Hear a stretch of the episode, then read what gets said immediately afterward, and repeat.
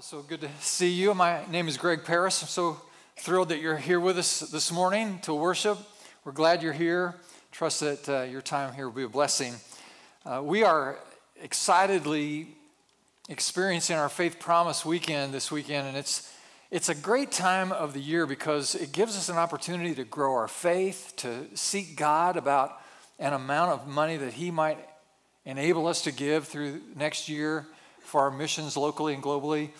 And so it builds our faith, it expands our vision, it postures us for God's blessing and favor. It's just got all kinds of benefit and value to it. And I hope you're as excited about it as I am because I, I know it's life changing for many folks. And so, welcome to Union Chapel this morning. We'll be receiving those faith promise cards at the end of the service this morning, so you might have those handy. I've chosen as our text this morning from the book of Jonah, which is an Old Testament book, of course, one of the minor prophets. Uh, so if you have your Bibles, you can start fishing for Jonah, if you will. And yeah, it's that's a shame. Anyway, Jonah's in the minor prophets, and they're called minor prophets. There are 12 of these in the Old Testament. They're not minor because of their importance, but minor because of the relative length of the books. And Jonah's only four chapters. I'm going to read all 11 verses of the fourth chapter for us today. And let me just remind you about this story. Jonah was called by God as a prophet to go to a place called Nineveh. It was the capital city of the Assyrian Empire, and the Assyrians were wicked people. They were really bad and merciless to, to their enemies. I mean, they did gruesome things to people. And Jonah had been personally offended by them, and he hated them.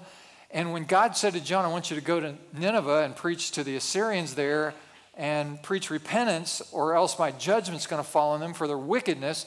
And Jonah said, No, I'm not going. I'm not going to do that. Sorry, not going. You got the wrong guy for the job.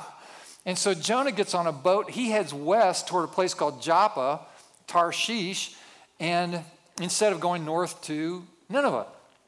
And there's this storm that comes up because God's angry with Jonah for running from his calling.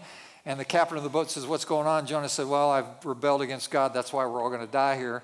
But if you pitch me overboard, the storm will subside. So they threw him overboard. And you remember the story a big fish swallows Jonah.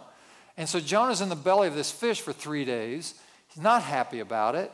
And then he gets regurgitated up on the beach of Nineveh and comes stumbling, stumbling up the beach and preaches. And he preaches to the Ninevites. He says, Look, God sent me here. I don't want to be here. I don't like you. You don't like me.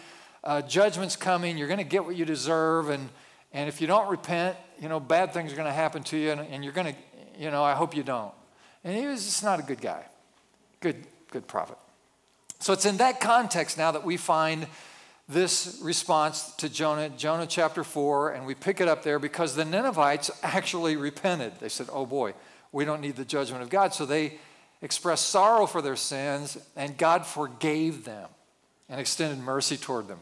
And, and Jonah hated it. So here, that's where we pick up the story here. Jonah chapter 4. Our custom is to stand to hear God's word, so I invite you to do that as you're able. But to Jonah, this seemed very wrong. And he became angry. He prayed to the Lord. Isn't this what I said, Lord, when I was still at home? That is what I tried to forestall by fleeing to Tarshish. I knew that you are a gracious and compassionate God, slow to anger and abounding in love, a God who relents from sending calamity. Now, Lord, take away my life, for it is better for me to die than to live. But the Lord replied, Is it right for you to be angry? Jonah had gone out and sat down at a place east of the city. There he made himself a shelter sat in its shade, waited to see what would happen to the city. Then the Lord provided a leafy plant, made it grow up over Jonah to give shade for his head to ease his discomfort. And Jonah was very happy about the plant. This is the only time in the whole book of Jonah that Jonah's happy about anything. Verse 6 happy about the plant, leafy plant. But at dawn the next day, God provided a worm which chewed the plant so that it withered. And when the sun rose, God provided a scorching east wind, and the sun blazed on Jonah's head so that he grew faint. He wanted to die and said, It would be better for me to die than to live. But God said to Jonah, Is it right for you to be angry about the plant? It is. He said, I'm so angry, I wish I were dead. Now, the, the Hebrew here actually rises to the level of an expletive. So Jonah said, Yeah, yeah, I have a right to be angry. I'm angry. I'm damn angry. I'm so angry, I, I'd just rather die. Just like that. Let me just remind you something. You know, we kind of giggle at him. There are people in the room today who are angry. You're angry with God. And for various reasons. Some of you, though, are angry with God because you've been actually praying about your faith promise and you don't like what God's been saying to you. Now, how do I know that? I have a personal example. I've been praying about this with my wife, Beth, and I had a number that I thought was good. It was three times more generous than any number that we have ever promised to the faith promise. And I thought it was a big number, a good number. And so I told my wife, this is what I think we should promise to Faith Promise in 2018. And she said, I think we ought to double that. What are you talking about? It's already several times more than we've ever given a faith promise. What do you mean double it? She said, Well, that's just what I think. And what's really annoying is that she's usually right about these things. So you're looking at a guy who's a little irritated about the whole thing right now. So just so you're aware, you know, we're in this together. If you're feeling a little angry about what God's saying to you about faith promise. So watch how this ends. Verse 10. But the Lord said, You've been concerned about this plant, though you did not tend it or make it grow, it sprang up overnight and died overnight. Then the last verse, a question, a rhetorical question from the Lord. And should I not have concern for the great city of Nineveh?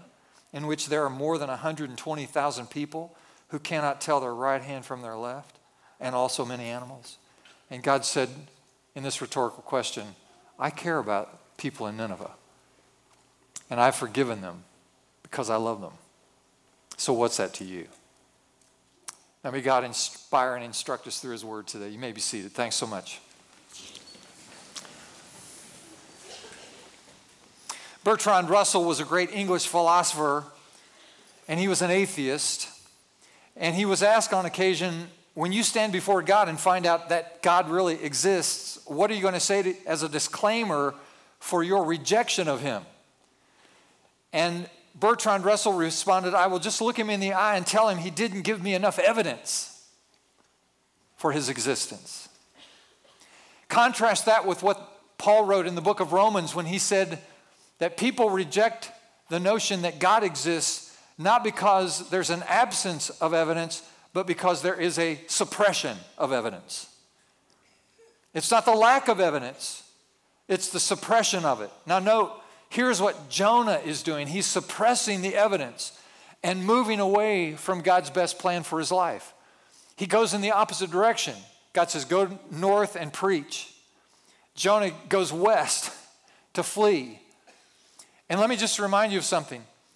When you decide to say no to God's best plan for your life, you know the will of God for your life and you choose not to do it, you're not just treading water, standing still, holding steady. You're falling back. You're diminishing. You're, you're, you're eroding your relationship with God. And it's going to require time to rebuild it. And that's a lesson from Jonah. Jonah made several mistakes. Here's one of them. It's on your outline, number one. Jonah was out of touch with his mission. Out of touch with his mission. Just didn't get it. Let me ask you do you enjoy flying? Some of you do. Most people don't enjoy flying. In fact, you see more people in commercial airlines giving the sign of the cross and sincerely praying than you do just about anywhere else. One guy, you know, had one of these ex- experiences where the landing gear wouldn't come down and the pilot comes on and says, We're going to circle and dump fuel and prepare for a hard landing. The stewardesses come on and, and they say, Assume the brace position. We all know what that is. Uh, put your head between your knees, grab your ankles, and breathe normally. Have you ever wondered why they call those places terminals? I was on a plane just this last week, and the pilot came on as we were making final approach. He said, we're, you know, put your stuff away, pack it up, get tidy, lock it up. Uh, we're making final approach. And I always think to myself, yeah, it's going to be final, one way or the other. Final. Yeah. One thing you can say about an experience like that, if you're ever in an emergency in a plane, is you're not asleep. You're fully aware. You are awake. You are alert. You are paying attention. You, your senses are on high, high alert.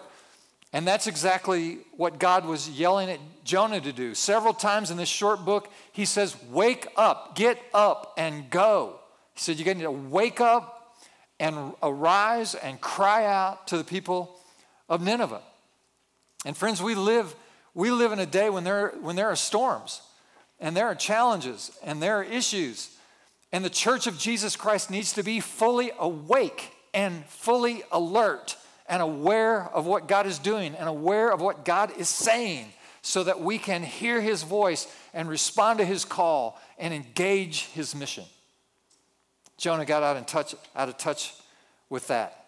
Jonah branded the people of Nineveh as immoral. He said, Look, they're immoral, they're wicked, they're, they're just bad people. They're bad to the core. I don't like them, they don't like me, and I don't care about them. But what Jonah failed to do, he was out of touch with, with his mission, is he failed to recognize that immorality is always preceded in people's lives by impiety. Think about that. People are immoral because they're first impious. To say it another way, immorality in the streets is always preceded by irreverence in our hearts toward God. But ultimately, the answer for human weakness and sin is something bigger than adjusting our morality or adjusting our behaviors. Now, listen to the pastor. Listen to me. We must all be changed at the level of our hearts. If real transformation is going to take place in our own lives and in culture's life, then we must be transformed at the level of our personhood, at the level of our hearts. And only God is big enough to transform a human heart. Jonah missed his mission. One of America's first overseas missionaries was a gentleman by the name of Adoniram Judson. Listen to his story. He was brilliant. Before he reached his teens, he was teaching adult Sunday school classes in the original languages of the Bible, Hebrew and Greek. He was, he was a genius. At the university, he had a roommate by the name of Jacob Ames. Jacob Ames. For some reason, these two young men decided to become antagonistic toward anything Christian.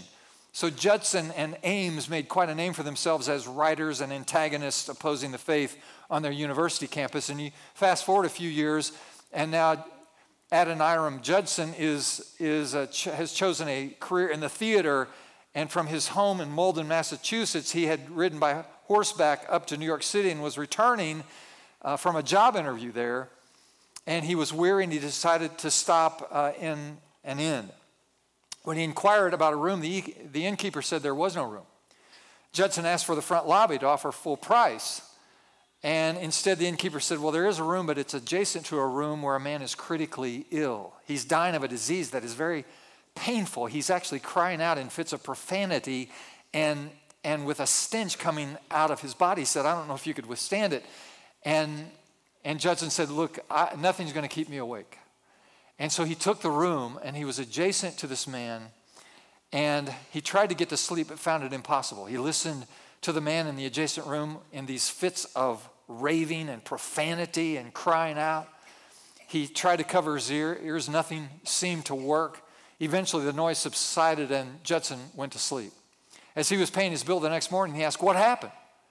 And the man began to get quiet in the early morning uh, hours, and, and so he said, Was he feeling better? And the innkeeper said, No, sir, that man died early this morning. And Judson said, This must be a difficult challenge for you. How do you manage such a thing? And the innkeeper said, This situation is a puzzle to me. He said, I only knew that he told me he was an honors graduate from Rhode Island College in Providence and that his name was Jacob Ames. Judson didn't realize the blow that this would be to his own heart and his own life. He said, What did you say his name was? He said his name was Jacob Ames from Rhode Island College in Providence. And suddenly, Adoniram Judson realized, recognized that the dying man next door had been his roommate in college all of those years, the very one crying out in his death throes. Wow. Judson wrote later in his diary, and I quote, I got on my horse and tried to ride back home, but I couldn't because as the hoofs of the horse went pounding on the ground, there were only these two words death and hell, death and hell, death and hell. Judson dismounted, he said, and he began his own serious journey and commitment to Christ, rededicating his life to Jesus Christ. He then went to India as a missionary. He was kicked out of India. He went to Burma and he lost his wife to disease. He remarried but lost his second wife as well.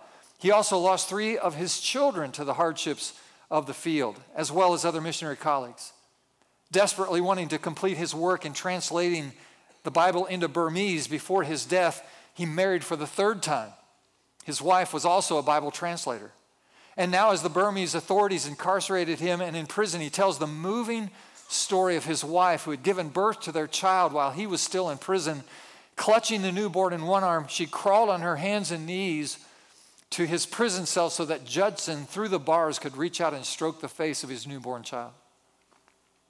Burmese authorities realized he was not going to live much longer. All the while, he was completing the translation of the Bible into Burmese as his wife completed the translation of the Bible into Thai. Finally, they put him on a boat, sent him back to the United States. He never made it back. He died en route.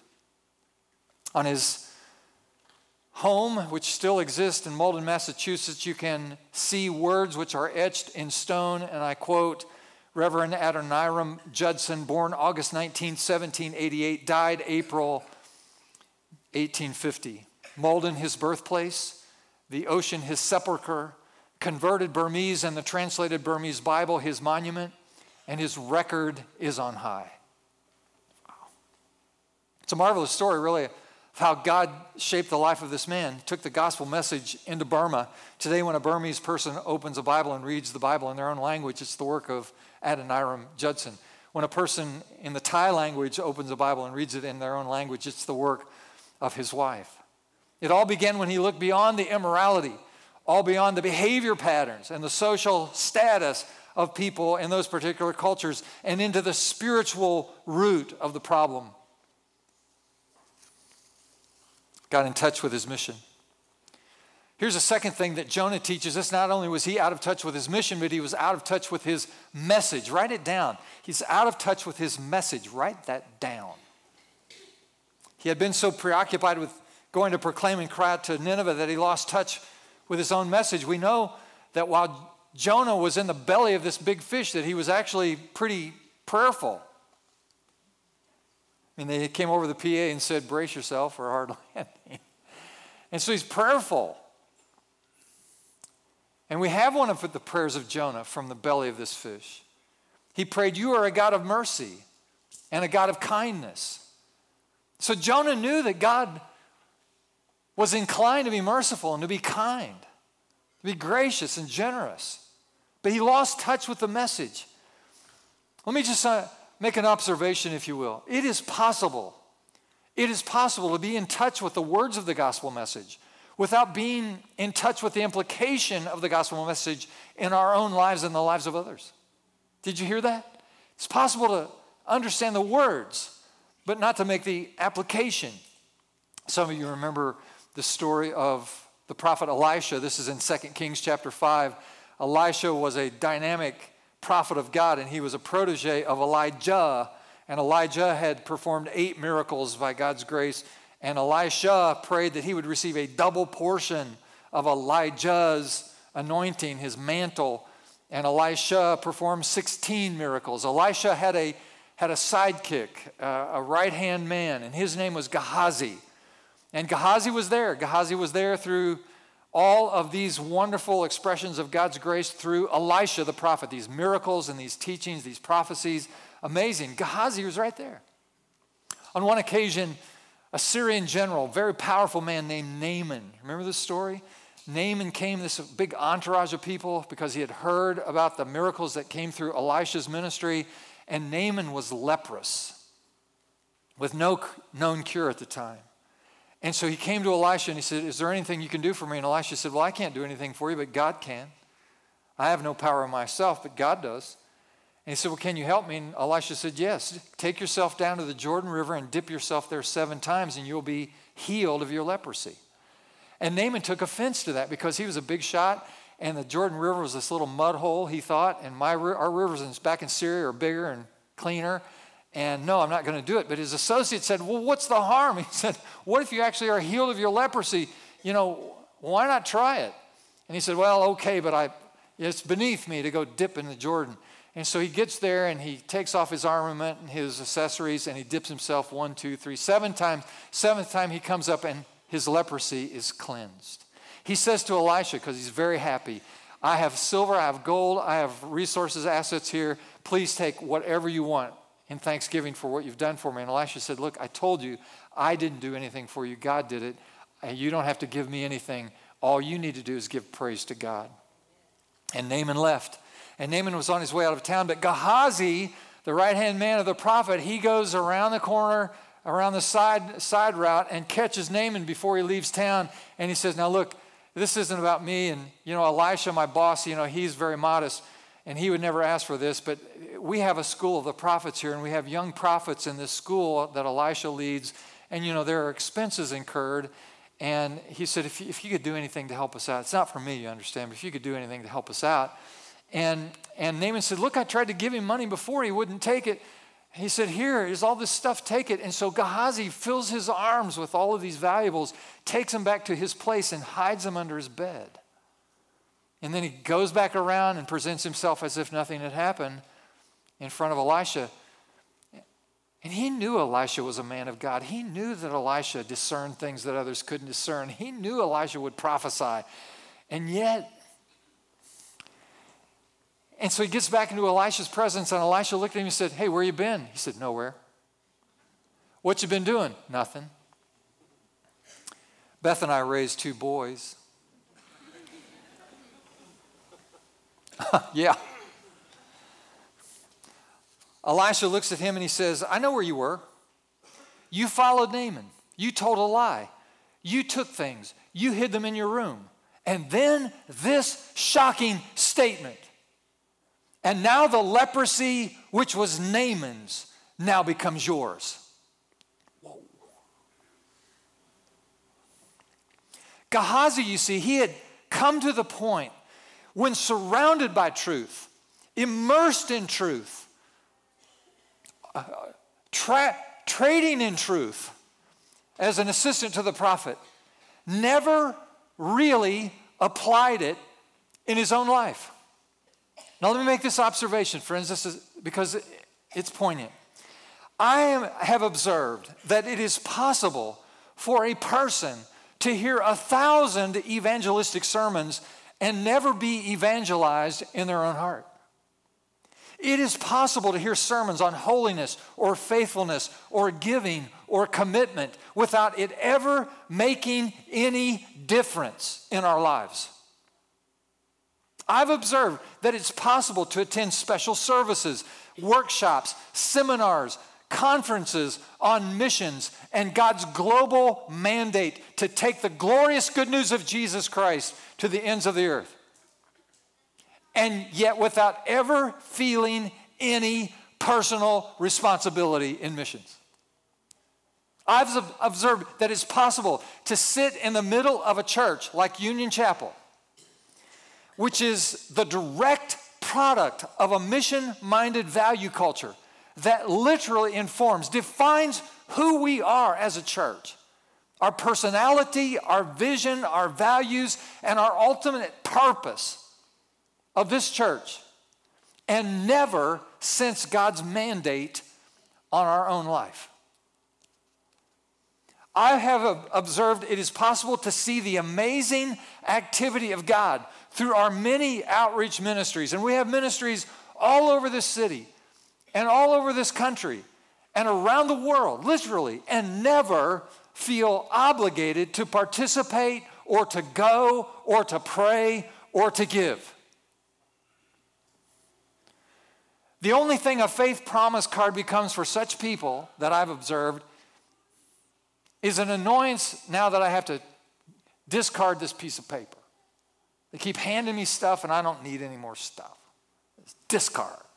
Never make the personal application. It is possible to observe and even appreciate the substantial efforts that Union Chapel makes. Maybe you're aware of it. You, you feel, it makes you feel good. You're associated with a church that does great things. And, and you know that we do things all over the place. And maybe you're proud of that. And maybe you even talk it up. And maybe, maybe you find it substantial. Places like Muncie and Fort Collins, Colorado, and Cape Coral, Florida, and Marietta, Ohio, and Taraz, Kazakhstan, and other parts of the world but yet never sense the impulse to personally contribute financially to the faith promise or even to the general budget. It's an amazing thing. Ladies and gentlemen, I stagger at the thought of what our local church, church could be and the greater world might be like if all of us, within the sound of God's truth, truly took it seriously. I mean, made the connection and actually went, what if everybody went all in? What if we all went all in? What might happen? Robert Dale was a great preacher of the gospel. Listen to this story. He had difficulty with the doctrine of hell. A lot of preachers do have difficulty with the doctrine of hell these days. And Robert Dale was one of those. He said, and I quote, There's only one man I would listen to on the doctrine of hell, and that is D.L. Moody. And he said, The only reason I would listen to D.L. Moody is because I have never heard D.L. Moody speak on the subject without breaking down in the middle of it and weeping.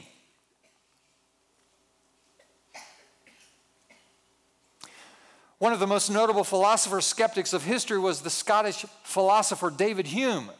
If you went to college and studied philosophy, you've heard this name. Everyone has studied David Hume. He's a, a notable atheist, and anyone who has been to the school has heard about it. He hammered nails into the coffin of theism like no one before him. One day, David Hume was rushing through the streets of London, pulling his raincoat up around his face against the cold, and somebody recognized him and said to him, Sir Hume, where are you going? And he said, I'm going to listen to a man called George Whitefield preaching. Now, George Whitefield was a great preacher of the gospel in the 18th century, Western Europe, based out, of London. He was a contemporary of our father, John Wesley. John Wesley and George Whitefield were buddies, and he was a great preacher of the gospel. And the astounded bypasser said to David Hume, You don't believe what Whitefield does, do you? To which David Hume said, Absolutely not. But Whitefield does, and I want to hear a man who does.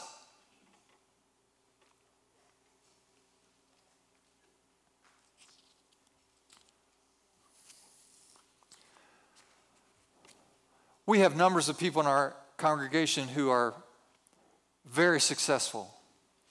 They have arrived at a place in their lives where they have influence in other people's lives. We have, we have people at the highest levels of our community people in the political realm, in the, in, the, in, the, in the economic business world, people in the educational world, in the medical field, people who have parented well, people who know people and have influence over other people have management responsibility, coaching, teaching responsibilities over people, and they have great influence over people.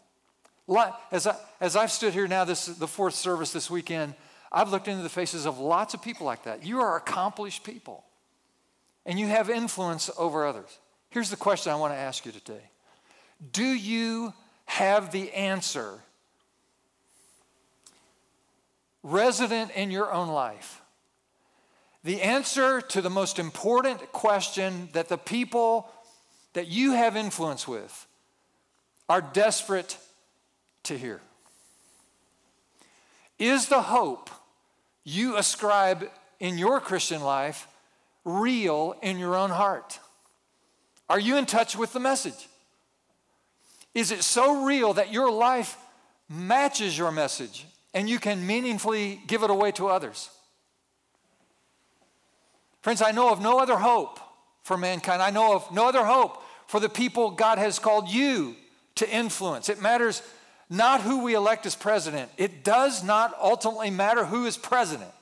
It does not ultimately matter what legislation is passed or isn't passed. I promise you, a hundred years from now, you won't care. But what does matter is being available with the resource that is most meaningful in the life of a person in need, which is an authentic, compelling, personal experience and relationship with Jesus Christ that you can share with another person in such a way that they can find meaningful and personal relationship with Jesus Christ. Is Jesus real to you? Real enough that if someone asked you, you could give a compelling verbal witness out of the story of your life and relationship with Him so that it could become meaningful for them. Are you in touch with your message?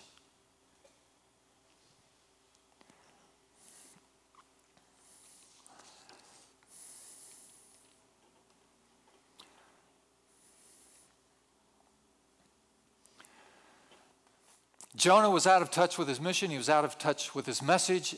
And here's the third thing it's on your outline. He was in touch with something, he was in touch with his own comfort. You need the word comfort. Does this resonate with anyone besides me? Does this resonate with you? Can I get a witness? Are you in touch with are you in touch with your own comfort? Anyone here besides me? If I get two separate speaking invitations this week, for this coming February, February 2018, the end of February, if I get two speaking engagements, one is from South Dakota and the other one is from South Florida, how might God encourage me? I'm pretty sure I can, I can hear God saying South Florida is the right place to go. And take your wife with you and spend a couple of extra days. It's February. in Indiana? Yeah, we move naturally in the direction of our own comfort. That's the way we lean. And Americans highly value comfortable things like we value security, we, we value personal safety, we value financial security. The problem, of course, is that it's not necessarily a biblical worldview or, or value system or structure. The Bible doesn't really teach people that you ought to be safe and, and content and comfortable all the time. In fact, just the opposite is true.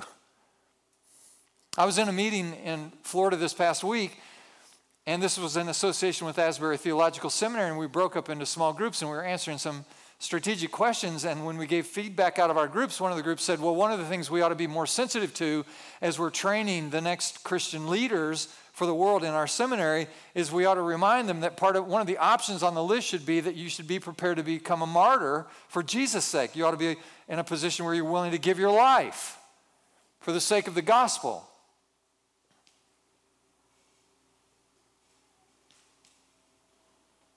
And you could feel, when that report came out, you could feel people in the room go, mm, wow, mm. But the truth is, the fact is, that there are more brothers and sisters in Christ around the world who are suffering persecution and being martyred for Christ's sake than at any time in history. Just as sure as we're sitting here wondering what restaurant we should pick if the service gets done on time, there are other brothers and sisters in the world, just as sure as we're here, wondering if they should even congregate in a group of two or three people because if they get caught, someone will whack off their head.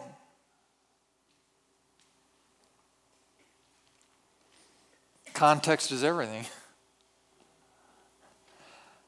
I mean, for most of us, the biggest challenge we have right now in association with our faith is what to put down on that faith promise card. Oh, God, I forgot that was today. I wouldn't have come. Now I'm stuck in a room.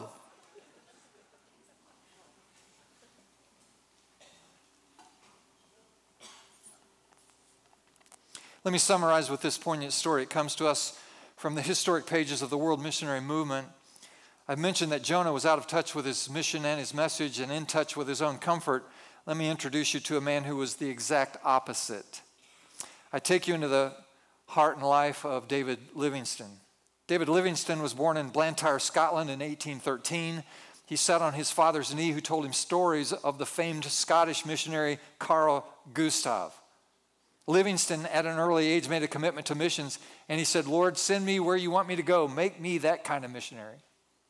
When he was nine years old, he had already memorized the 119th Psalm, all 176 verses, to recognize the primacy of Scripture and God's Word in his own heart. As a young man, Livingstone traveled to Africa and stood outside a cluster of African villages where he saw the smoke spiraling upwards. In his diary, he entered these words, and I quote, The haunting specter of the smoke of a thousand villages has burned itself within my heart. Then he got on his knees and wrote this prayer, and I quote, Send me anywhere, only go with me. Lay any burden on me, only sustain me. Sever any ties that bind me, save only the ties that bind me to your service and to your heart. He married Mary Moffat of the famed Moffat missionary family. The poor woman was to suffer want and deprivation for many years because of the torrid conditions under which they lived. They lost some of their children. She completely lost her health. Finally, he, she said, David, I need to go back to recoup my health and my strength, or I won't live much longer. He understood, he loved her dearly. They bid each other goodbye. She came back to her homeland in Scotland, and as they would try to exchange letters, it would take months and months for these letters to find each other. She would set eyes on her husband again, not after one month, not after one year, but after five years. Five years went by before David Livingstone set foot on home territory again. He wrapped his arms around his wife, and she pushed him away for just a moment to look at him. He was not recognizable to her. His face had been burned and leathered in the hot African sun. She looked at one of his eyes, now blinded. He'd walked into a, the limb of a tree. She saw his atrophied shoulder, which had been torn apart by a lion. And she only broke down in tears when, as he walked away, he had this awkward, limping gait. Members of the royal family wanted to meet him because he had become quite well known. Professors wanted to see him. Young people wanted to be in his presence because he was such a pioneer. Finally, he looked at his wife, Mary, and said, Sweetheart, the haunting specter of the smoke of a thousand villages in the morning sun still burns within my heart. And so she said, David, I think you should go. Go back to Africa and minister there. In a little while, when I get a bit stronger, I will join you there. And he understood and accepted it. He went, and a long while after that, she joined him. The very day that she set foot on soil in Africa, she contracted malaria once again. And a short span after that, he was going to bury her. An eyewitness said as he lowered her body into the ground, they saw him kneel and using her casket as an altar, prayed this prayer My Jesus, my King, my life, my all, I again consecrate my life to thee. I shall seek no value in anything I possess or in anything I do, except in relation to thy kingdom and to thy service.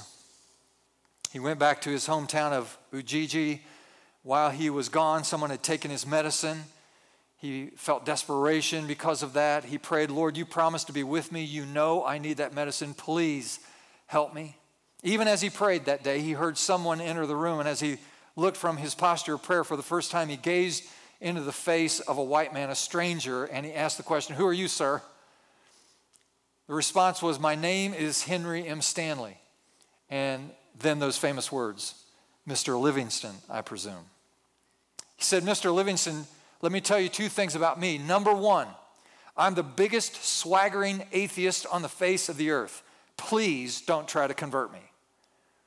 Newspapers in America have sent me to try and do an article on your life and work. And number two, Somebody in America has sent me this medicine. Do you need it? Four months later, the biggest swaggering atheist on the face of the earth bent his knee on African soil and gave his life to Christ.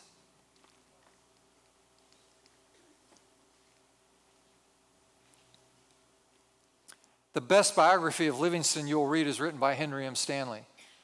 It's two volumes. It's called Livingstone of Africa.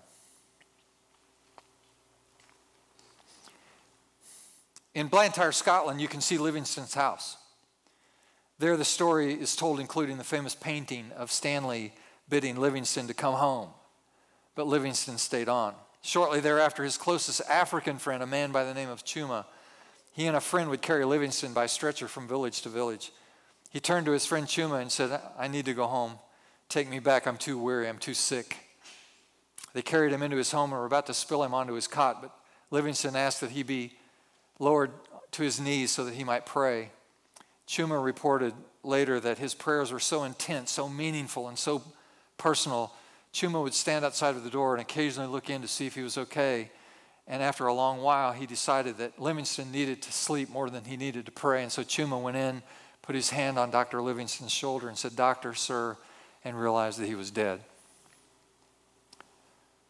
He died exactly the way he had tried to live in touch with his mission, in touch with his message, out of touch with his own comfort. Remarkable part of this story is that Chuma carried Livingstone's body 1,800 miles by foot for nine months in order to ship his body back to England.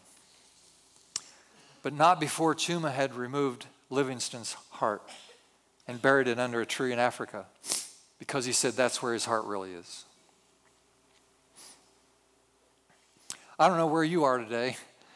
Uh, I know where I am. I am a long, long, long, long way from Livingstone's quality. Long way from that. But isn't it true that all of us, all of us today can take a step toward that kind of quality? All of us can take it. You can, I can, we all. We can all take a step. And one of the ways we can take a simple little step is through an expression to something like faith promise. Would we dare to pray a prayer as meaningfully as we've ever prayed. Believe the problems out there in the world are not moral, they're not social, they're not cultural. They are actually at their roots spiritual. And the only hope for any of us and all of us is a meaningful relationship with God through Jesus Christ. And that we hold in our hands this message and have been called as ambassadors to go and to offer it here and there? Would you dare pause and pray with me and ask God what He might do through you? Let's pause and pray. Friends, these, uh, these words to this prayer comes from the, a hymn written by Charles Wesley. And he wrote, and we pray, O thou who came from above, the pure celestial fire to impart. Build a flame of sacred love on the mean altar of my heart. There let it for thy glory burn with inextinguishable blaze, and trembling to its source return in humble prayer and fervent praise. Jesus, confirm my heart's desire to work and speak and think for thee. Still let me guard the holy fire and still stir up the gift in me. Ready for all thy perfect will, my acts of faith and love repeat till death thy endless mercies seal and make my sacrifice complete. Lord, we conclude with the prayer of Dr. Livingstone Send us anywhere, only go with us make a difference in us and through us to the world as we are in touch with your mission and your message and out of touch with our own comfort. We pray in Jesus' name. And the people said,